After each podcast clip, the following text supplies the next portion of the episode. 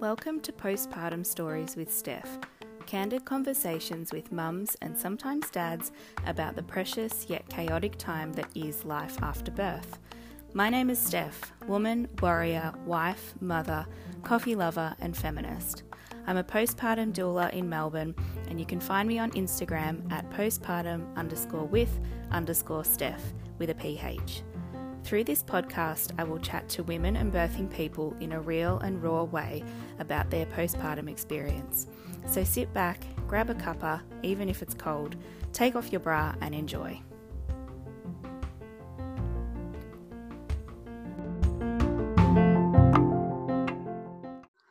On today's episode of the podcast, I'm joined by Julia Jones. Julia is a postpartum doula and she runs a business called Newborn Mothers, uh, where she teaches other women how to become postpartum doulas. Uh, she's also written books and she's just very well versed in the postpartum space. On today's episode, we talk about um, baby brain, uh, not just the baby brain that you think when you hear that term. Uh, we talk about the village, how we've lost our village, how to get it back. Um, we talk about how the patriarchy has affected uh, postpartum for women. Yeah, we talk about a lot of things. So it's a very uh, chock full episode, and I'm looking forward to you listening to it. Um, Julia has got a couple of books that she's written as well um, that are available on her website. You can also download um, the first chapter of her book for free. Um, I'll leave all of those details in the show notes as well as where you can um, get in touch with Julia as well. Uh, as always, please leave a review and five star rating if you've enjoyed today's episode. Um, because that's how we're able to get this podcast into new listeners' ears. Uh, I hope that you are doing well wherever you are in the world, and um, if you're in Melbourne, especially, uh, I hope that you're coping through. Uh, I think it'll be week three of stage four lockdown. So, sending so much love, and I hope that you enjoyed today's episode.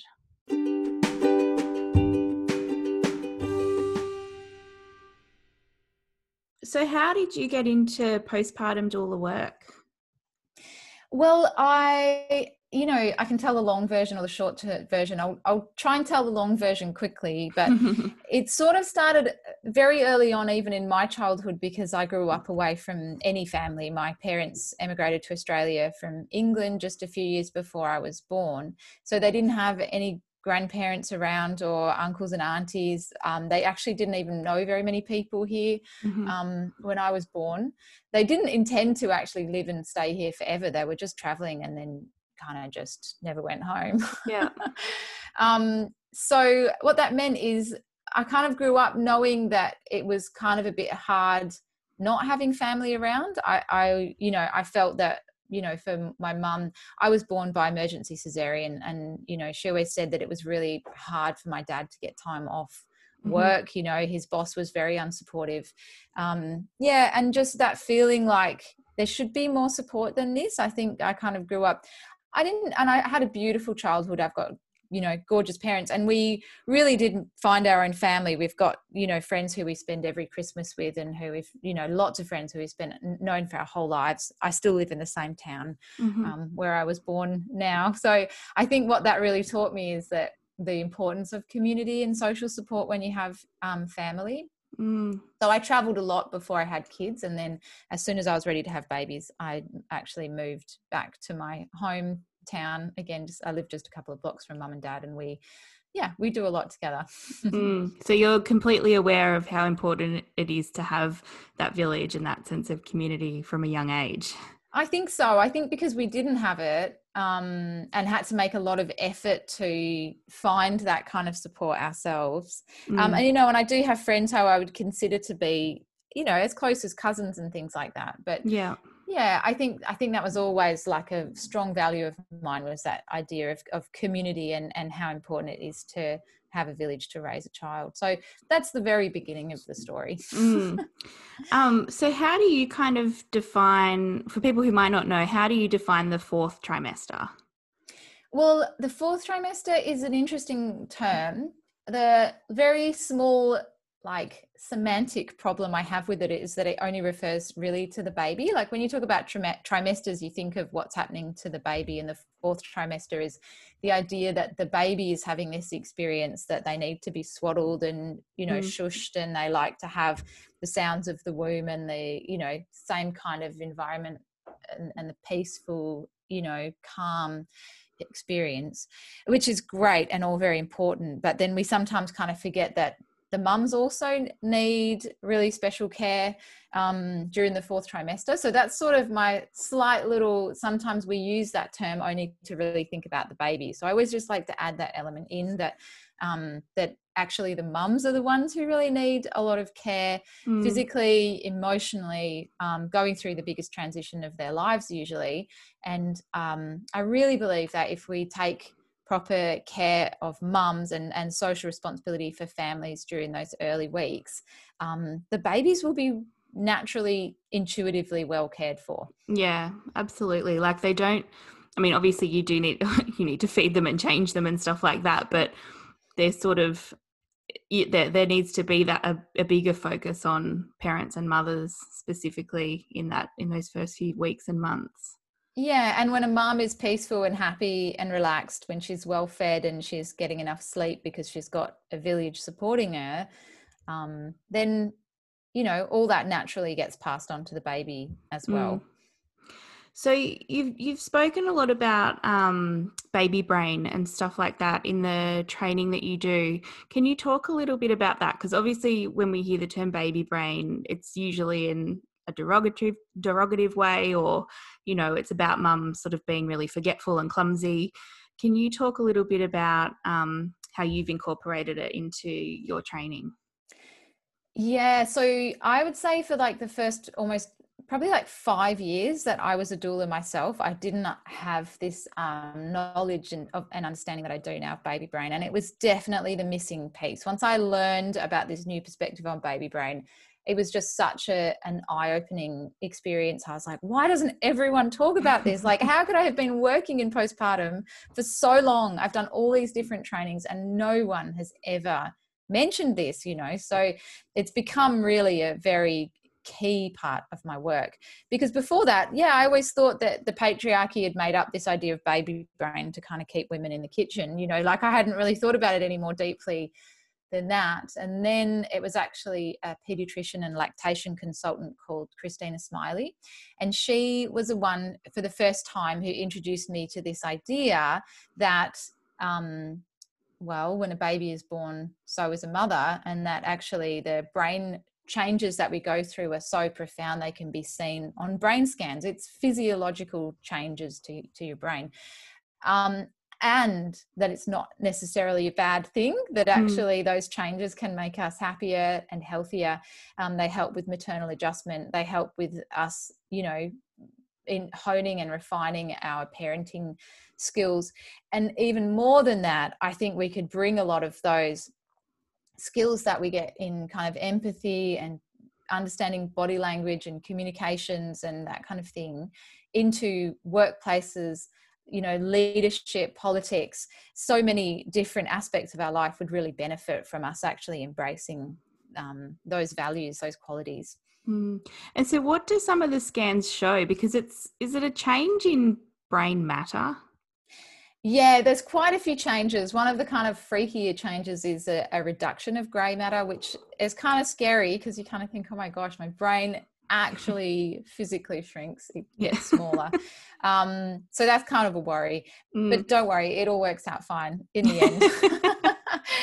um, but the majority of changes can be fit into two broad categories. I call them learning and loving. Learning is the changes in in um, uh, plasticity, so the way that our brain pathways become ready to learn new skills and, and embed new knowledge, new experiences, and prepare us for our new role. Uh, and then there's the loving changes, which are related to oxytocin and love hormones, which will um, do things like increase our empathy and our connection and our ability to read nonverbal cues and, and that kind of thing. Mm, so there's a real purpose behind it because obviously you've got a new baby, you want to be able to connect and understand what they're trying to communicate to you without having language. So that makes sense. yeah, yeah, exactly. Um, what do you think some of the biggest issues are facing uh, new mums?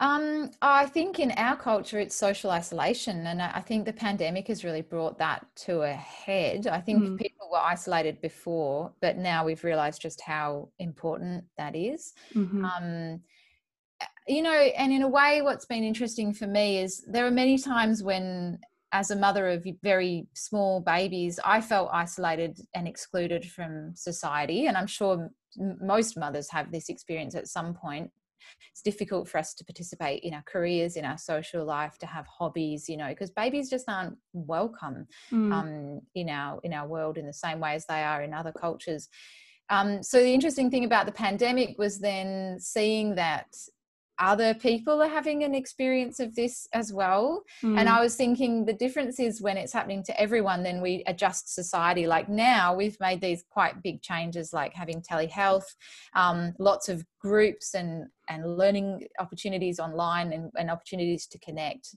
and mm. communicate with people online. And I was like, gosh, wouldn't it have been so nice if we'd had that when it was only moms who were lonely or only people who had disabilities or are elderly you know like there are a variety of vulnerable people who are stuck at home all the time not just during the pandemic so mm. in a way what this has done is just given us a, a much broader understanding of how important this issue is yeah, and I mean, I know that it's it's different in different states around Australia.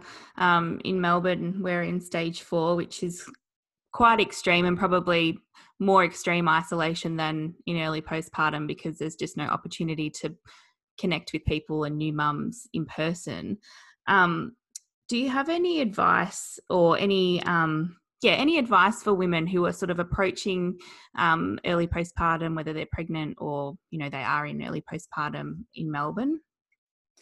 Yeah, I think really the the main thing is to really acknowledge the sacrifice. This is, you know, in our lifetimes we've never really had to make big sacrifices for collective good. Not really since mm. the war in our culture has that been a part of our kind of understanding our social contract. Um, so it is a really big ask, um, and also the research does show that um, women with small babies, pregnant women, uh, the most vulnerable to the mental health impacts of of um, literally of quarantine when they've when they've done research into other um, epidemics um, throughout time. So you know, it's not this. It's, it's a nice idea we're all in this together but it's not actually true there are people who are going to be more vulnerable so for all the mums listening I, I, guess i just want to say a really big thank you for for that sacrifice and i think sometimes knowing that you're doing this for the greater good um, can sometimes help us to feel more um, I don't know, more supported, like there's more meaning um, behind what we're being asked to do. So I think just having that perspective that, you know, that there are a lot of people who are really grateful to you right now for making that sacrifice. Uh, mm. Uh, and I hope that kind of helps people to feel a little bit, I don't know, just a little bit more happy with with what they're being asked to do. Mm, it's so tough. Um, in a world where we're pandemic free, like we were, let's say, six months ago, um, do you have any sort of, um, or what's the one thing that you would encourage uh, new mums to sort of put in place for their postpartum, besides hiring a postpartum doula, because we all know how important that is? um, but is there anything that you would sort of recommend or any advice in that sense? Well, I think it's kind of the same pandemic or not, and it's really just building your village. I think one of the real problems with the pandemic is when we can't connect in real life, we end up spending far too much time on social media having these, like, I don't know, hyper polarized conversations and arguments and mm. really like black and white thinking and and very shallow and superficial discussions about things you know but it's even if you can meet on zoom and actually talk to a person you know or talk to your neighbor over the fence or something like that that's still going to be a better level of of like real heart to heart connection so that i think that's true you know obviously without the pandemic ideally we could meet in mothers groups um, and i think finding a good mothers group which is where i'm kind of going with this is mm. really one of su- such an important and underrated thing. Um, we can't even in Australia often get lumped into like a mother's group with people in our postcode, but they're not necessarily people who we really get along well with. Um, or they're not very well facilitated groups, or sometimes they're just like too big and overwhelming. So mm. take the time to look around for a mum's group where you feel really comfortable and, and at home and safe to talk about all the ups and downs of motherhood because there's so much emotional stuff going on. Um, so, you know, if you're stuck at home right now, you, there are still some really, really beautiful online mothers circles um, being run at the moment. So you can maybe start to connect to people that way if you can't get out of the house. Yeah, definitely look, try and find your people because I know, like for my for me in mothers group, um, it was nice to talk about, you know, oh, okay, how old's your baby? My baby's rolling over and all this sort of stuff. But then after you've sort of had those conversations, if you don't really have anything else in common, or if you're parenting in a different way to what someone else is doing, it's really hard to kind of continue that relationship. So it's always good to sort of find people who are um, on a similar path as you. I think so. And I think if a group is really well facilitated, it doesn't matter so much if people are parenting differently. Mm. Um, because I think a really good facilitator can manage to still make sure things stay really kind and calm and and respectful mm. um, but the problem is it's usually not mm. facilitated mm. is it usually it's just like a bunch of mums all lumped in together and one of them's kind of bragging that her baby's sleeping through the night and the other one's being really competitive about breastfeeding and yeah you know like it just yeah. doesn't uh, you know doesn't matter what your choices in it are it's just not a nice feeling yeah and no one wants to put their hand up and say i feel like i'm failing. Yeah exactly because it's become this really hyper independent competitive kind of yeah mm. vibe. Um, you mentioned the village earlier. Can you talk a little bit about um, i guess how we've lost the village and how we can sort of um, recreate it i suppose yeah, it's an interesting topic because village is obviously not going to look the same in the 21st century. You mm. know, like it's not going to be like mud huts and and extended families because you know this is probably the first thing people say when I talk about villages. They're like, "But I don't live anywhere near my parents or they work or you know we don't get along or whatever so they don't have grandparents around but your village can be made up of so many different people some of those people might be paid like doulas or cleaners or nannies. Some of those people will be peers like the mothers circles and groups that we've been talking about. Um, but also, I think we underestimate the importance of having. Um, you know, when they do research into loneliness, one of the biggest indicators is actually the number of people you just smile at in the street. Whether mm-hmm. you know them very well and can have a deep and meaningful with them isn't necessarily the most important thing but if you can walk out of your front door and you know just go for a walk around your neighborhood and there's people you can smile and wave and chat with that's actually um, you know, research has shown a really, really important aspect of our village that I don't think people talk about enough. So, get to know your neighbours. If you can, have a street party. If you're in lockdown, then maybe start a WhatsApp group um, of people who are on your street so you can just look out for each other and, and chat and get to know people who are hyper local to you. And everyone stops you when you've got a new baby in a pram. Everyone wants to talk about or look at the baby. Um, so, yeah, it's a good way to kind of meet new people. Um, why do you think we've lost that village mentality that we had, you know, when we were in mud huts and with our families? Yeah, it's such a hard one. I think there's so many different things that have caused it and obviously you could kind of summarize it with the patriarchy. Mm, um, damn patriarchy ruining everything. yeah exactly. It's kind of like the catch-all villain at the moment isn't it? But yeah. yeah but i mean no one exactly knows and a lot of the stuff of i've read has pointed back to um, uh, the Industrial Revolution when a lot mm-hmm. of nuclear families had to move away from their extended family um, for work. So, for the first time, they were living in nuclear families, which wasn't really the norm before that in a lot of places. Um, it's not like 100% true because it's not true in all cultures that that's what happened. Um, but what is true is that definitely humans were designed for something called allo parenting, which is where we share the care of our children. We trust each other enough that um, our children, in traditional hunter gatherer uh, human societies would have been cared for between about 18 uh, 8 and 14 different adult carers mm. um, every day which is quite a mind-blowing number when now we live in a culture where it's like 99% mum and occasionally dad gives the baby a bath mm. and you see grandma at christmas time you know like mm. for a lot of families that's it so the idea of having 14 adults who might you know pass the baby around and have a loving bond with that baby it's you know it's hard to even picture what that mm. looks like um obviously we're not going to get that back like it's not going to look like that again but just mm. knowing that no wonder that's hard having that understanding like oh it's okay that i'm struggling because this isn't normal um, i think that can help us to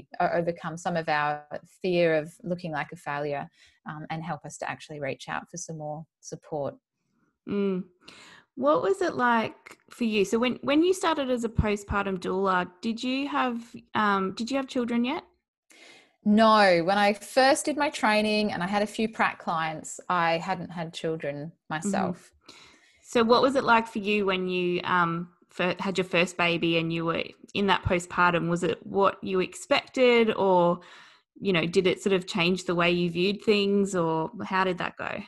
Yeah, definitely. I think the main there were two kind of big learning curves. One was I thought you could plan things more. I thought if you had like a postpartum plan, then you'd be all right. I mm. realized that you just can't plan anything in motherhood. That the mm. greatest lesson of motherhood is really probably just giving up on perfectionism and going with the flow. Mm-hmm. Um, so that was a big learning curve. The second big learning curve was that you can't be your own doula. Um, that even though I had a lot of the knowledge and skills, I still needed someone else to come into that space, both emotionally and physically, because physically I just didn't have time to like cook all of these like beautiful meals and and you know care for myself in the way mm. that I needed.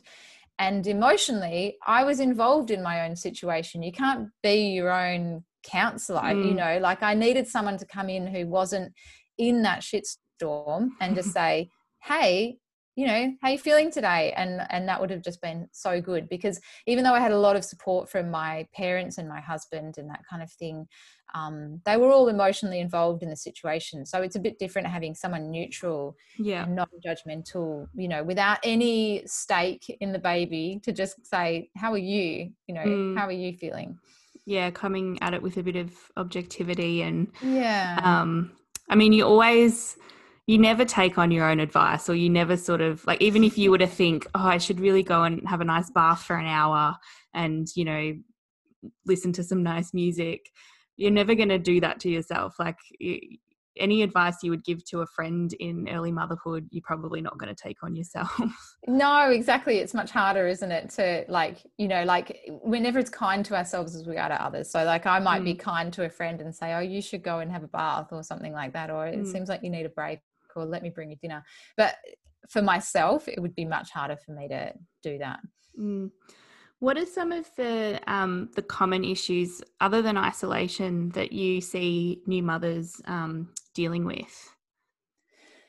Um, I think isolation really is one of the big ones, and it kind of incorporates a whole lot of other smaller issues. But I think really it's this idea of um, hyper independence, this idea that we have to do everything on our own, or that or we're a failure and we're a bad mum. Mm. I think there's so much shame and, and guilt. Um, I was just doing having a chat with someone else. Or um, I was interviewing Leona Dawson for my podcast, and she was saying when she feels like a shit mum, she watches um, one of those shows where they the cops pull people over and breathalyze them, and then she's like, "I'm not doing too bad." Yeah, yeah you know but we all in our minds think we're this like terrible parent you know we have so much guilt and shame about very minor things you know um mm.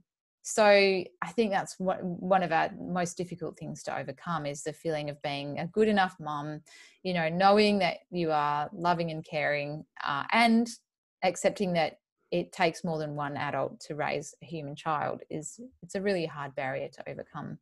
Yeah, with a lot of the women that I speak to, um, most of them have gone through a period of believing that they need to sacrifice absolutely everything about themselves, you know, their work, their physical health, their mental health, in order to be a good mother because you know they're sacrificing absolutely everything for their children.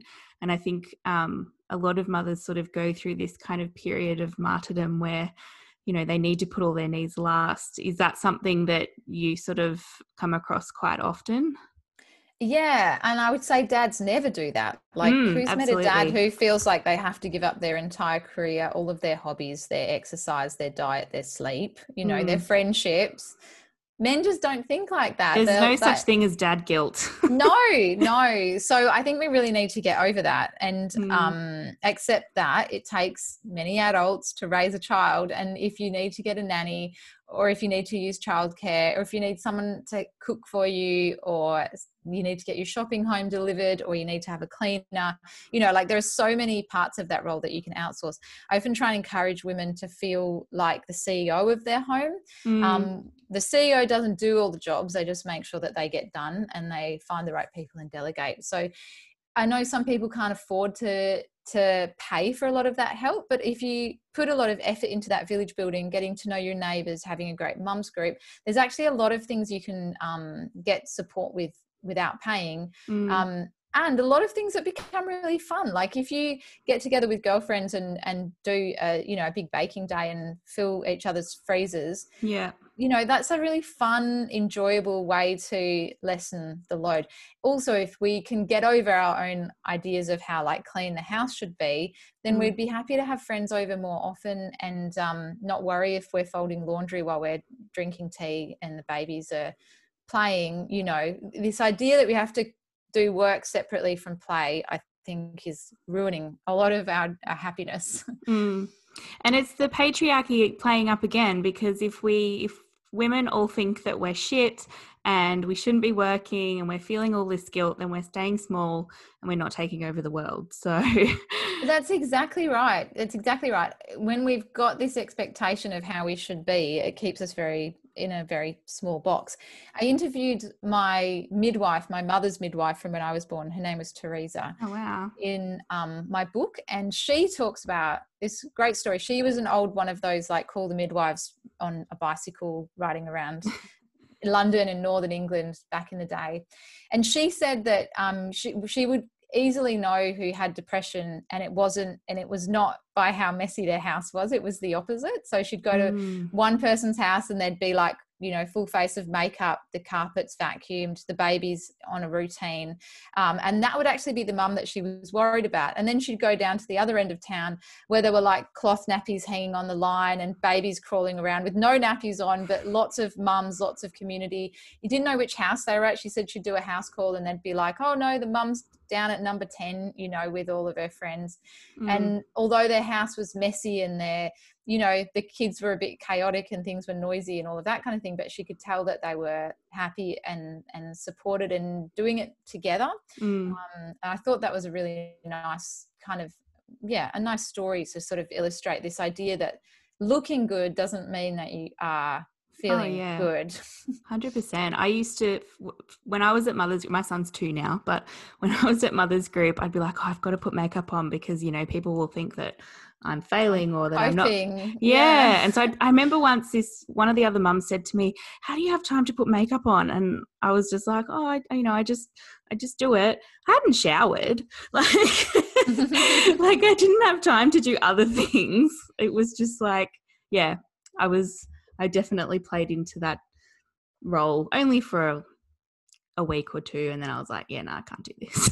yeah and i think that's that's that ultimately that letting go isn't it realizing Yeah. like you have to pick what's important to you and for some people that might be putting on a bit of lippy and for Mm. others people it's not you know so you're not going to be able to do everything just just pick your priorities yeah. How do you prepare um how do you prepare dads for postpartum? Or do you do that? Um, as a doula, our role and our sort of primary caregiving responsibilities are to the mother. We consider her our primary client. So, of course, we help with the dynamics of the whole family and adjustment. Um, but I wouldn't say I specifically work with dads. I think there's definitely a need for that, and I'd love some more men to perhaps um, step into that work Mm. um but no i'd say like there's kind of in general two two types of dads that I would regularly work with. One uh, really loving, hands-on. They trust their wife to know what's best. Um, and you know she says this is what i need. This is what our family needs. That you know this dad will be like super supportive. So that's awesome. Then there's another kind of dad who's like a bit annoyed with his hysterical wife and is hoping that if he pays for a doula it'll just like keep her out his way. Yeah. Mm. which is difficult um it's difficult because often that kind of dad won't come to any of the appointments or you know you can't really get him on board with boundaries or visitors or village building or any of those other kind of things because it's really great if dads can get stuck into that kind of stuff. But mm. you know i don't know if they're there it's great but i'd say it's kind of not within my control if the dad's open to that or not. Yeah yeah i understand. And it, i mean I think there is still this like stereotype of some dads who just aren't super present, you know, with their partners or their children. And it's like, it's 2020, guys. Like, mm, yeah, I know. Is this really the up. best we can do? Yeah. yeah. um, I wanted to ask you a little bit about how um, newborn mothers, your um, postpartum doula training came about. Yeah, it was kind of by accident, actually. Um, I was a doula myself and I did content marketing. So I had an email list and I had a blog and that kind of thing, even though I was only doing local work. But what that meant was that people around the world started finding my website. And I used to get just random emails going, Oh, I love the sound of what you do. Is there anyone like you and in South Africa, you know, mm-hmm. and I'd be like, Can you oh. come to South Africa, please? yes, I don't know. Um, I'm just Julia in Fremantle, you know, how would I know? Um, at the same time, we also didn't have, when I was starting out, any local postpartum doula training. We actually don't, again, we did for a few years and it's stopped now. Um, but there was no local training. So I also had people in my area who perhaps were birth doulas or wanted to be postpartum doulas and were like, where do I learn about this stuff? I had to do all my study online. Um, I actually flew in a, a, trainer, a doula trainer once to Perth and got a bunch of people together because I was like, someone teach me what to do, you know? Mm, mm. Um, so I really had to kind of figure that out on my own. But once I had, and once I was getting clients, and all these other people were like, how do I do that? So it kind of, I never thought I would teach. It sort of just happened that that's what people were asking for. Um, and then yeah, from then again, naturally the next step was to put it on online. Um, so now that's all I do. I actually don't see local clients um, anymore. I don't. I've got three young kids, so I don't really have time to do two jobs, training and mm. um, being a doula myself. So I mostly just teach now. Mm. That's amazing, though. So how many women have um, have come through your course? Nearly a thousand. Oh wow! Now. Do you ever get any? Probably, I was to say, do you ever get any male doulas? no. I often wonder about this because my website and my marketing is is very femme centric. We talk about women a lot, mm-hmm. um, and we talk a lot about women's experience of the world you know like conditioning from the patriarchy and money blocks that are unique to being a woman in in this world and that kind of thing so but i often wonder like would i exclude a man i don't know no men have ever asked if a man wanted to do my course i don't know i'd have to think about that because i do know some people who not not as doulas but in general their business is for women and they won't um, work with men um, so I'm not sure if I feel that way. If a man came along and said he wanted to do this work, I don't know. I'd have to wait and see what what mm. happens. Mm. But it would definitely be interesting for me to think about that because I do feel like whilst it would be good to have more men on board with this stuff, um, I do think traditionally doulas were always women, or at least were femme. Like I don't mind if they're, you know, transgender or gender queer or anything like that. But the idea of just like a a straight cis man wanting to be a doula. I don't know. I don't know. I because I, I sort of think you know you're bringing a feminine energy to someone's postpartum, and if you're going to bring a masculine energy, it's going to be really sort of goal orientated and like you know, very linear, and I'm not sure how that would work. yeah, I know it's interesting, and maybe if a man was interested in being a doula, he wouldn't be like that. Maybe he would be mm. a very feminine man, so maybe it would wouldn't matter. I don't think I don't you're know. ever going to have to think about this. I don't think. No, no. I do sometimes wonder because you know, we talk about a lot of stuff in our community very openly. And I sometimes wonder if there were men in there, would we feel as safe sharing what mm. we talk about? You know, mm. I don't know. So I don't think it'll ever happen because my marketing is so um so much for mothers and and women that mm. I don't think it'll happen. Yeah. However, you know, if men want to learn this kind of stuff, I think it's really important. I'm not sure that their end role would be a doula, but I think it I think it would be really important for men to actually learn about the value of, these feminine traits, how they can embrace them in their own lives, how they can support their wives, sisters, mothers through these kinds of yeah. transitions. You know, it'd be great even just as a father. Yeah, that's right. Yeah. Mm. Um. So I know that just from looking at your um, social media, you've got a focus on um, food in postpartum and how that can be quite healing. Can you talk a little bit about um, about what you do in that space? Yeah, food was kind of one of my first um, kind of pathways into postpartum. I learned um, Ayurvedic postpartum care. Mm-hmm in a course that doesn't exist anymore. My teacher passed away sadly a few years ago, but when I learned, food was really one of the main things that um, I really loved doing. It was before I'd learned about um, baby brain, which mm-hmm. now I think has perhaps superseded. It's now my main obsession. Mm-hmm. um, but yeah, so food um, in in a lot of traditional cultures is a very important aspect of postpartum care. And in our culture we don't again like a lot of mums just end up eating their toddlers leftovers or something from the freezer or just cake all day at mm. mums groups. Um, so i think you know eating lots of veggies and eating some like really nourishing soothing soups and comfort foods um, can make a really big difference to how safe and calm and supported and loved that mums feel Mm. And yeah, I guess that's another stereotype of, you know, always, yeah, eating the leftovers or being hungry or not like you, you become so obsessed about, you know, what your child is eating and making sure they're getting all of their nutritional needs met that you sort of just put your own to the side.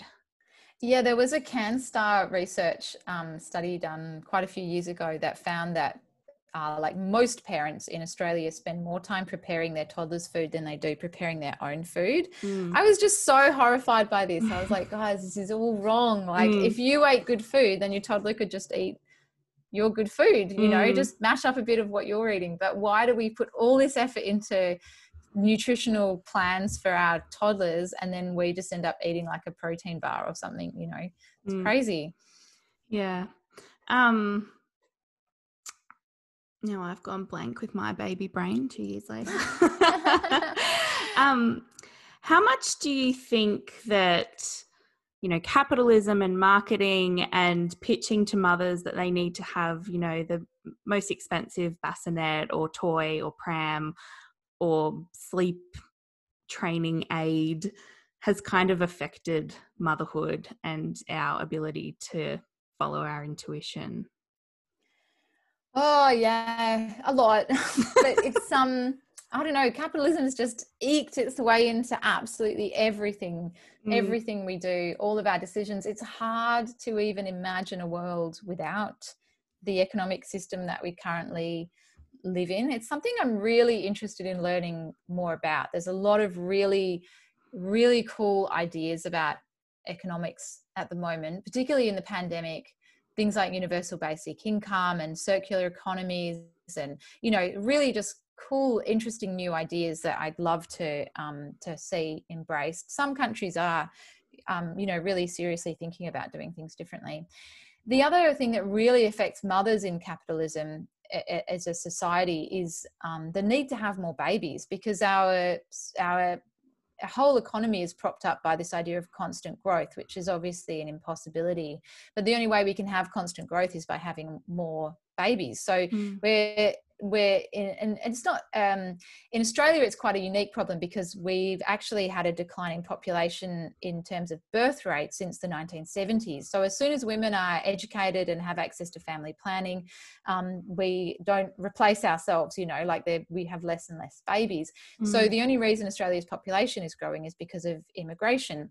Um, which is you know that's great. I love living in a multicultural society but at some point as women in other countries become more educated and have access to family planning we this economic system is going to be really screwed because we're going to have a huge aging population and not enough young people paying taxes to be able to um to care for them. So you know it's run its limits. Capitalism is at the end of the line. There's nowhere to go from here um, so it's going to be interesting to see really what the next decade or few um, hold, and particularly the pandemic recovery, because I think you know embracing more um, community, um, more connection, more feminine ways of doing things, and placing mothers and families at the centre of our sort of societies is it's going to be really transformational.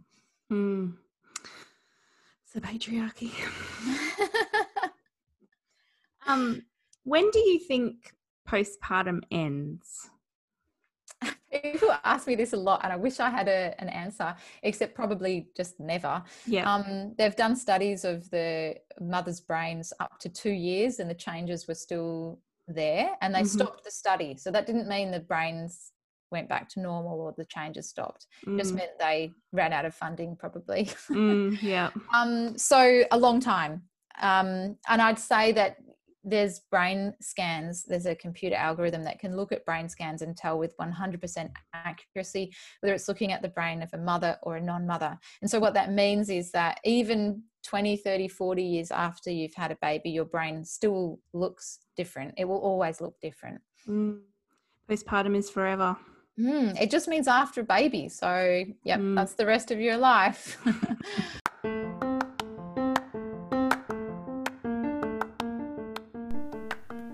for listening to today's episode.